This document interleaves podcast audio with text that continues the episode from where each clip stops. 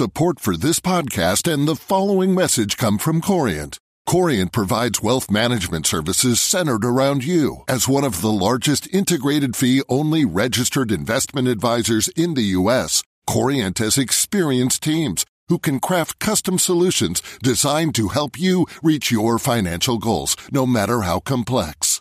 Real wealth requires real solutions. Connect with a wealth advisor today at Corient.com. That's Corient.com.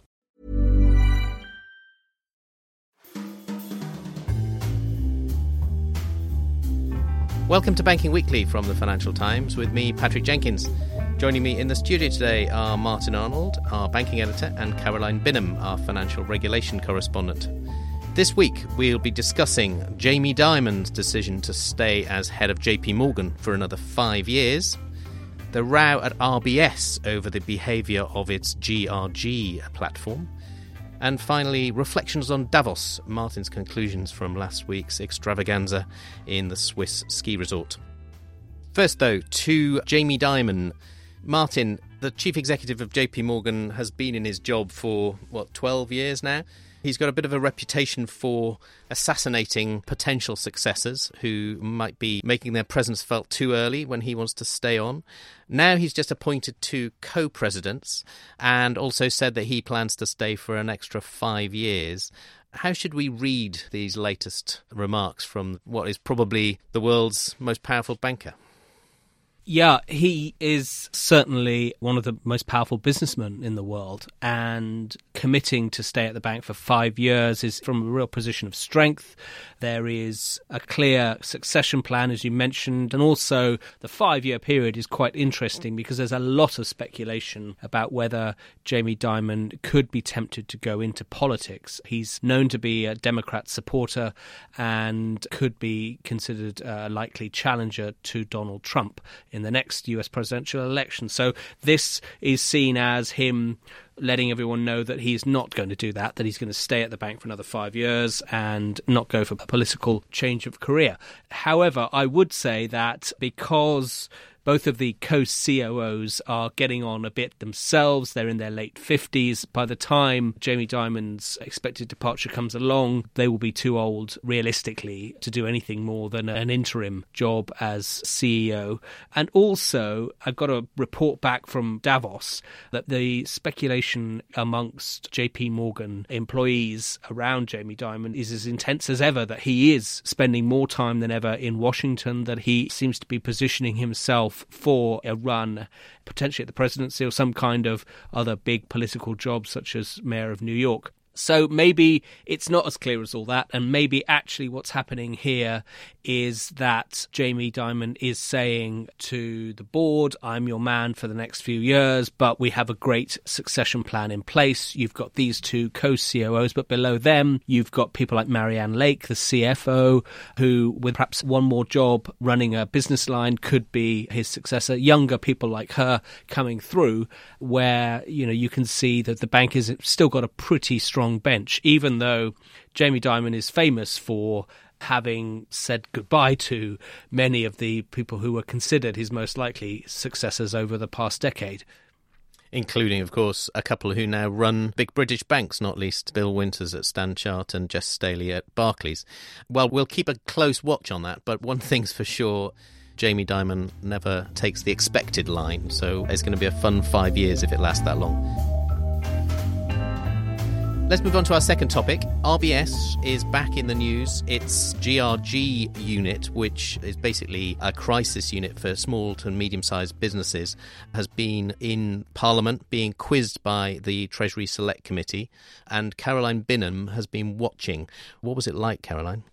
Well, I'd definitely describe it as a bruising hearing. I mean, this was not a great morning for RBS. The chairman, Sir Howard Davies, and the Chief Executive Ross McEwan were both answering questions by the Treasury Select Committee following a grilling by the head of Promontory at the same hearing. Promontory, you'll remember, is the consultancy that undertook the report commissioned by the FCA into this restructuring unit known as GRG. So I think the key takeaway from the hearing was essentially that both Sir Howard and Mr. McEwan said that they now accepted Promontory's findings and conclusions, and that essentially it was time to move on. The reason why that's significant is that as recently as October, Mr. McEwan, in letters and testimony to the Select Committee, said that he rejected Promontory's key finding of widespread inappropriate treatment of customers. And during the hearing, he said that while there was still disagreement about that because he felt that this finding went beyond what Promontory was asked to do by the FCA, that the bank had decided to accept the recommendations and the findings. But what I would say is that this caps a torrid few weeks for RBS over GRG, which let's remember the allegations go back nearly a decade at this point. It's been four years that the FCA has been looking at it, and that was after the reports by Dr. Lawrence Tomlinson, for instance, which had been commissioned by Vince Cable. So this is very much a long running saga that still we haven't seen a conclusion of. The FCA still has an open investigation into the bank and the senior managers of GRG. So, in the last few weeks, we have seen RBS the subject of a parliamentary debate where there were calls for a full inquiry as to what went on. There has been a new inquiry launched by the Department of Business, Enterprise and Industrial Strategy into a particular allegation around its small lending practices. And the select committee, in actual fact, a couple of weeks ago, put out this two page, now infamous tip sheet called the Just Hit Budget Memo, where we saw some pretty shocking recommendations that a manager of the GRG unit pushed on his staff. And it included lines like rope, sometimes you just have to let customers hang themselves. I think one of the key things to remember is that even when we do have a conclusion to all of this, public demand for heads on spikes may not be sated. And this is because the FCA has warned that because corporate lending was unregulated at the time, indeed it, it still is, its ability to do very much in terms of penalties, fines, bans, etc., is curtailed. Let's move on to our final topic. Martin, you alluded to the Davos Forum when you were talking about Jamie Dimon, who was there last week for JP Morgan, obviously. But as big a personality as Jamie Dimon is, there's more to Davos than Mr. Dimon. So, what were the biggest takeaways that you came back with? The biggest story was clearly Donald Trump coming to Davos and meeting with many European CEOs and giving a big speech to close out the final day of the forum in the Alpine ski resort. And what I took away from talking to many of the CEOs who were just on their way out of this meeting with the US president was that having been very skeptical going into the meeting about Donald Trump, because remember, just before Davos started, he had announced that the US was going to slap extra tariffs onto washing machines and solar panels. And people were very worried this was the start of a trade war, that he was going to come to Davos, the home of the global business and political elite, and thumb his nose at them by saying, you know, America first, we're going to go back to protecting our borders, we're going to slap many more tariffs and retaliate against unfair trade from the likes of China. He didn't do that. He was much more conciliatory. One CEO said that, you know, he was in charm mode. They came out, really, they'd been sweet talked. It was pretty amazing. And I think Trump's message was I'm cutting taxes, I'm deregulating. This is going to be great for America. You should come and invest in the US. And this won a lot of them over. Now, some of them said that they did raise the trade issue with Trump because clearly that's very important to banks. They depend on global trade, a lot of them, for their revenues. But he was very conciliatory. There was no big backlash against the global elite. It was all about America first, but America not alone, and come and invest in America and if it was very bullish about the state of the world. And obviously, economic growth is rising, the US tax cuts, monetary policy is returning to normality without big hiccups so far. So, mostly people are pretty positive. There was, however, one big negative.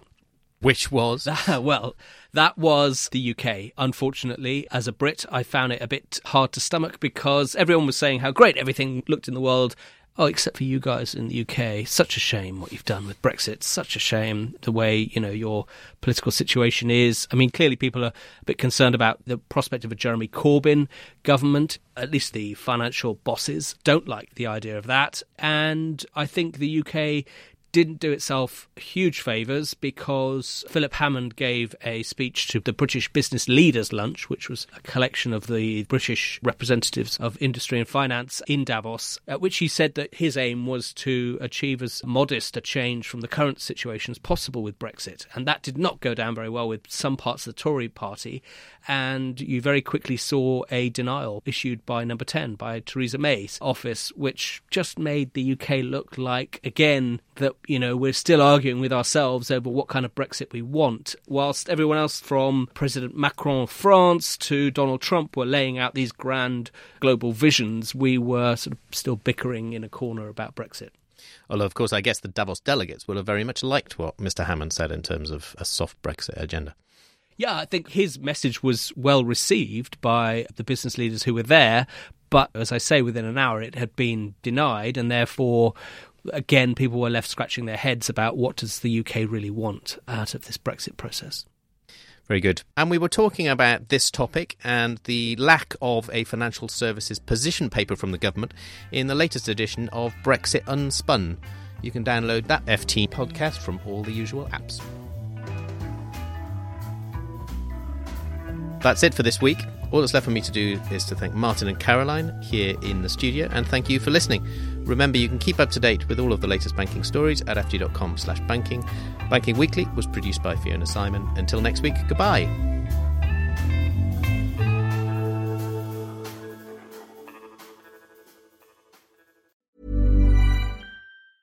Support for this podcast and the following message come from Corient. Corient provides wealth management services centered around you. As one of the largest integrated fee only registered investment advisors in the U.S., Corient has experienced teams who can craft custom solutions designed to help you reach your financial goals, no matter how complex. Real wealth requires real solutions. Connect with a wealth advisor today at Corient.com. That's Corient.com.